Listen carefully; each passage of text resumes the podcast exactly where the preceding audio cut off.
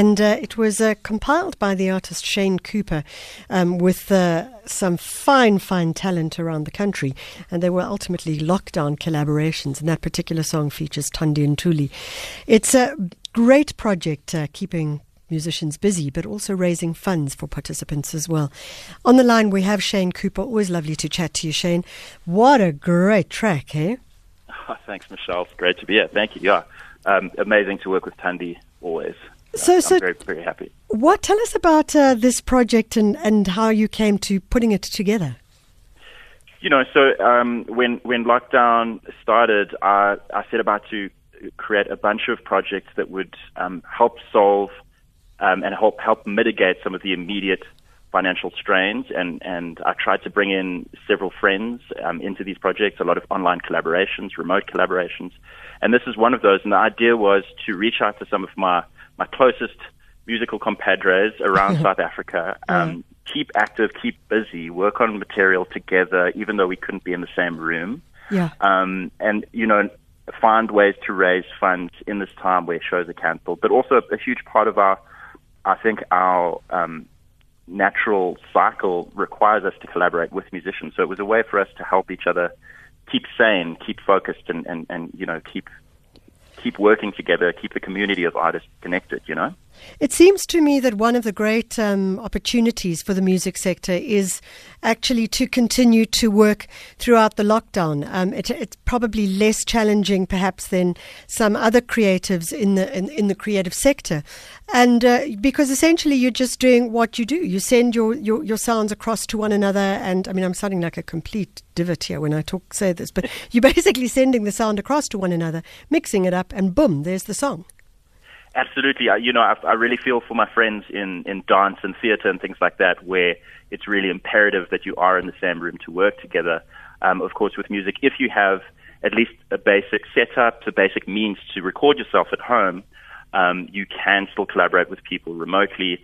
And these days, the technology's become much more accessible. So there's even a few of these collaborations that I did where I was working with artists who only had cell phones. Wow. And we just used the microphone on the cell phone, and we're able to actually make very, very cool things with it.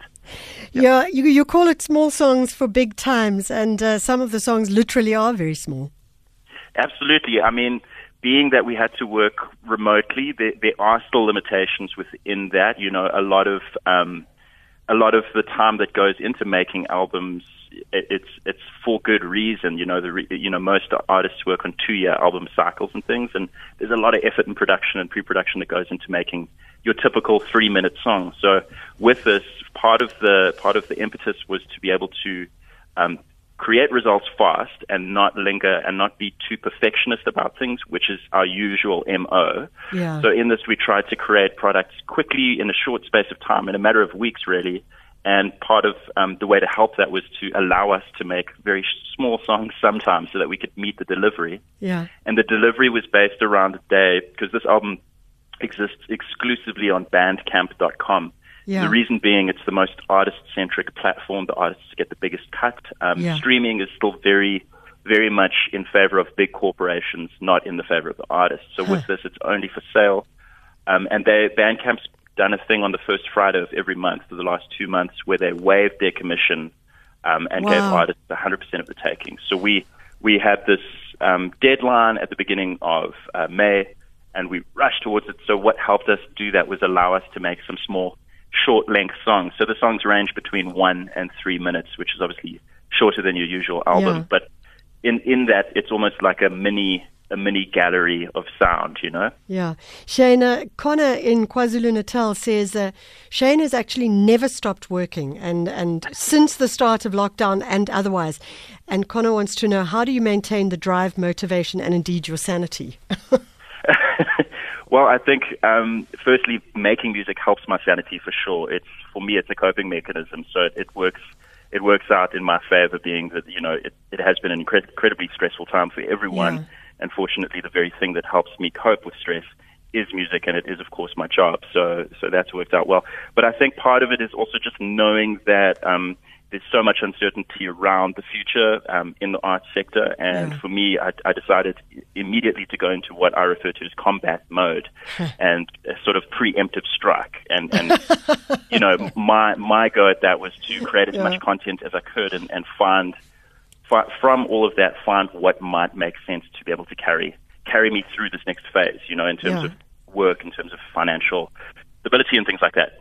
Yeah. I was interested to see that 10% of all your profits on this particular album is going to go, and I was really impressed with this, is going to go to the Untitled Basement and also Artivist Staff, which of course is a small space in Johannesburg that has been very supportive of you and the performances that you've done.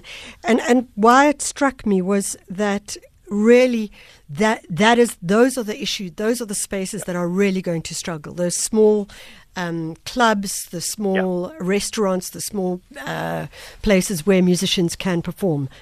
Yeah, absolutely. I mean, it's easy for artists to get stuck in their immediate problems, going, we can't get on stage, we can't get back out there. But without the circuit, without the ecosystem that is venues, that is clubs, that is bars, we don't have anywhere to go back to. So it's super important for me to reach out to those people and see where I can help within my own little attempts, you know, of problem solving here, so that we can all come out the other side of this and try to rebuild this ecosystem for the artists, for the musicians. And so the Untitled Basement was my first choice because that is currently what I consider the best jazz. Yeah. It's not exclusively jazz, but the best live music venue in Johannesburg right now. Yeah. You know, you've certainly raised something, and I think what we'll do is we'll try and get Bradley from Artivist and from the Untitled Basement on the line to maybe next week to just talk about some of the challenges as a venue and how they may be having to shift their business model as well and innovate quite differently. Yeah. Shane, once again, if people do want to get hold of Small Songs for Big Times Volume 2, it's a 10-track compilation. It includes the likes of Bokani Dyer, Thandi Ntuli, Guy Buttery, the list just goes on. How do people do it? They go to shanecooper.bandcamp.com, and you'll find it there. And really, I'm so proud of all these amazing artists I got to work with. There's a volume 3 coming out in 2 months as well. So, geez, that really is combat mode, hey? Absolutely, I want it to be a collection, but it's amazing to me to reflect as well on all the amazing artists I know from various genres, so I'm having a bit of fun doing it. Yeah. Shane, listen, well done, and I love the fact that, you, as you say, that you went into a preemptive strike and have started to not focus on the small, but look at the bigger picture as well. Thank you very much. Thanks so much, Michelle. Appreciate it. Shane Cooper, and go look at shanecooper.bandcamp.com. Check out the album, Small Songs for Big Times, Volume 2. It promises to keep you inspired